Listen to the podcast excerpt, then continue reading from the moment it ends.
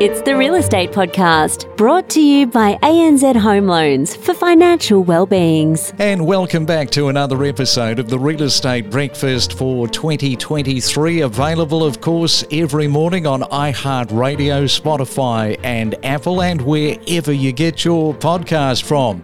Well, it's Friday, March the 3rd, with another weekend nearly here. Let's just get through Friday first. And talking about the weekend, now, if I said the following, would you know what city I'm talking about when I say cultural and dining experiences thrive in Australia's second oldest city?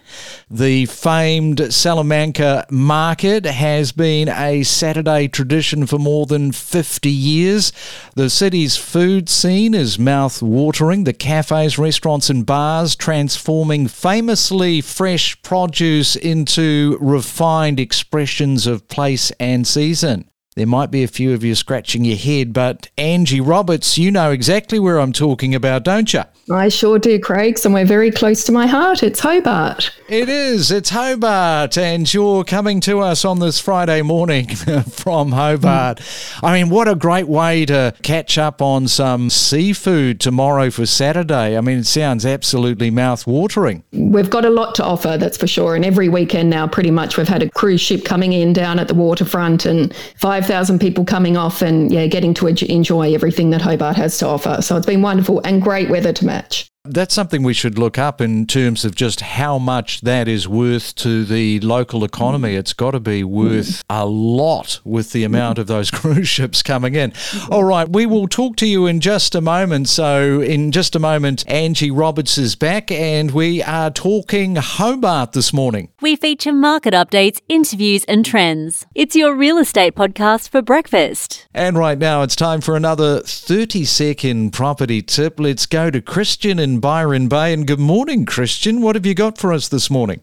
Good morning. Yes, well, I think uh, for me, your conveyancing and solicitor scenario is is absolutely crucial. You must really have a good team behind you that dot their I's and cross their T's because once you're in and you've signed that paperwork, you don't want to be left holding something that is going to be a problem on a resale. So I really recommend searching or getting recommendations of fantastic solicitors, conveyancers, and paying an extra few hundred dollars for that great service really just doing a thorough due diligence and making sure everything is absolutely ticked off and you are protected before signing on the dotted line. It's the Real Estate Podcast across Australia, seven days a week. And are you watching anything that is good at the moment on Netflix? Or did you cancel your subscription because of Netflix stopping the sharing of passwords? Well, I have to say, three out of four people that I know have done exactly that cancelled their subscription because they can't share their password.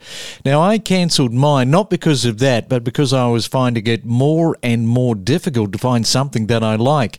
So I have switched my allegiance now to Apple Plus, and I got to say that I'm finding their series refreshingly watchable. And currently, I'm watching Severance, which is very amusing. So if you're on Apple Plus, check that out, which I'm sure you've already done, or if you're thinking of changing to Apple Plus there is some different programming at play. Now, if you're celebrating your birthday for today, for the 3rd of March, happy birthday to you. Also, blowing out the candles is Jessica Biel, the American actor. She's turning 41. And Ronan Keating, the Irish singer, is going to be 46 today. It's the main centre forecast. Around the country we go, checking on your weather on a Friday morning, and in Sydney, expecting one or two showers, a high of 26 degrees.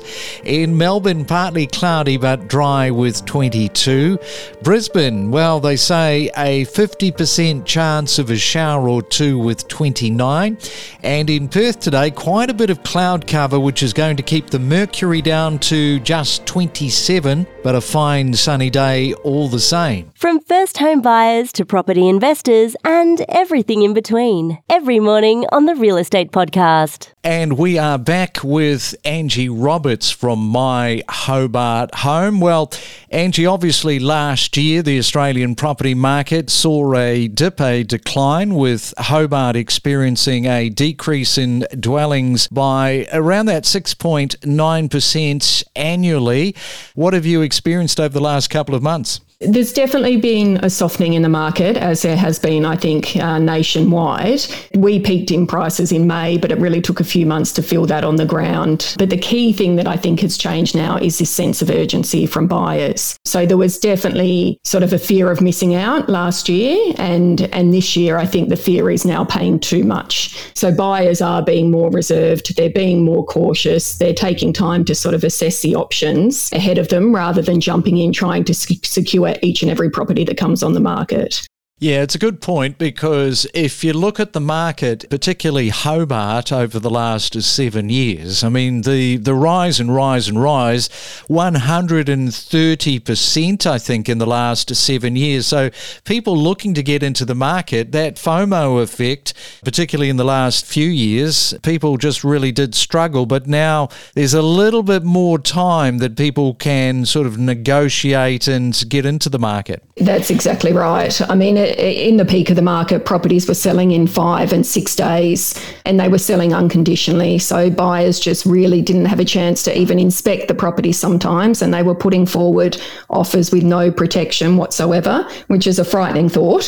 Whereas now, you know, as the market has softened, they do have time to do that due diligence and make sure, firstly, that it's, you know, that it's a property that they're going to be happy in, that's going to suit their needs, but also to do those really important checks. And it is a little bit different in Hobart, whereby there's no vendor warranty that is needed to be provided. So it is very much buyer beware and it is very much onus on the buyer to, to do all of those checks and protection. And when you didn't have the opportunity to do those in the heat of the market, I'm sure there's some buyers that um, are, now, are now finding out things about the property that, that they weren't aware of. But thankfully for everyone in the industry, we're not in that situation now and buyers are able to be a little bit more cautious and do the due diligence that a property purchase should should entail. I was just thinking, probably in some cases that led to divorce where the wife has said, I, I told you, I told you we shouldn't have done that. Breathing space, I think, is really the, the critical aspect at the moment. And value for money, I see that Burnie and Devonport, of recent times at least anyway, very affordable. There's a lot of conversation about that. Why is that, do you think? I think there's still that interest in Burnie and Devonport, exactly for you, for what you say, for that affordability. Um, the whole state saw exponential growth over the last few years, but places in the in the north and the northwest uh, were starting from a much lower base. Um, so with a lot of the a lot of our migration coming from interstate, Hobart and even Launceston to an extent is now unaffordable for a lot of people. So they're sort of venturing further afield to you know to hubs like Burnie and Devonport that still have a you know sort of health and education system, uh, sort of providing, I guess, better value or, or more affordability for people if they're looking to sort of, yeah, retire and have a little bit of cash in the bank after that purchase. Angie, you deal with a lot of these mainland buyers coming in. So, how is their expectation at the moment in 2023, the ones that you're interacting with? How's that all sort of playing out? Yeah, look, I think they probably expected to see a more noticeable downturn in prices. There is certainly in some, you know, I would say at the bottom end, you know, that sort of first home buyer end and also the top end, sort of two million plus in Hobart, there has been certainly a noticeable discounting in what properties are achieving. I still think, yeah, the, the mainland buyers, because they've really borne the brunt of it in cities like Melbourne and Sydney, they are expecting that same level of decline or the same visibility in Hobart. And it is there. We still need to look for value. Um, we still need to be patient despite listing numbers being well up on previous years there is still limited quality stock, I guess. And and when those good properties come up, and you tend to find a lot of the mainland buyers are looking for something similar. They're looking for, you know, the Federation house. It's full of character, yet fully renovated. You know, with views of the city and the Derwent River and all of those things, there's a lot of buyers that are looking for that, you know, that kind of desirable property. And so that's still causing competition. And those sorts of properties are still achieving pretty good prices. And it is a competitive process. So whilst we've certainly seen, you know, decrease in prices across the board, I guess some of the properties that those, you know, sort of key typical mainland buyers are looking for are maintaining prices and they're, yeah, they're still competitive. That's a good point because if you are suffering from a lack of stock, then some of these properties that you mentioned are going to carry that premium price. And is there a bit of a, a headspace that people have to sort of play with a little bit, sort of like buying into Hobart from the mainland? Well, a lot of the time they've visited Hobart, but only for short periods of time and only as a tourist. So there's definitely an education process understanding what they're trying to achieve from the move um, and the lifestyle that they want to, you know, they want to gain by the move. Look, more more often than not, it is those inner city suburbs. It's the ones that still offer walkability down to Salamanca or you know the waterfront and, and cafes, but that connectivity to nature as well. So it's really kind of an education process honing in on what they're looking for and where are we most likely to find a property that offers those attributes. Yeah. And so, how do you see it playing out? Like, there'll be some investors that will be listening, obviously thinking with a view to, well, shall, shall, I look at Hobart? So, how do you see it playing out for the rest of your year there in Hobart for 2023? The back half of uh, 2022, we de- I definitely noticed investors leaving the market. My business normally runs on pretty much an equal split of investors and owner occupiers that we're helping, you know, purchase property for. But the investors, you know, pretty much left, and it's only been in the last month or so that we've started getting calls from people, from investors again looking to buy back in.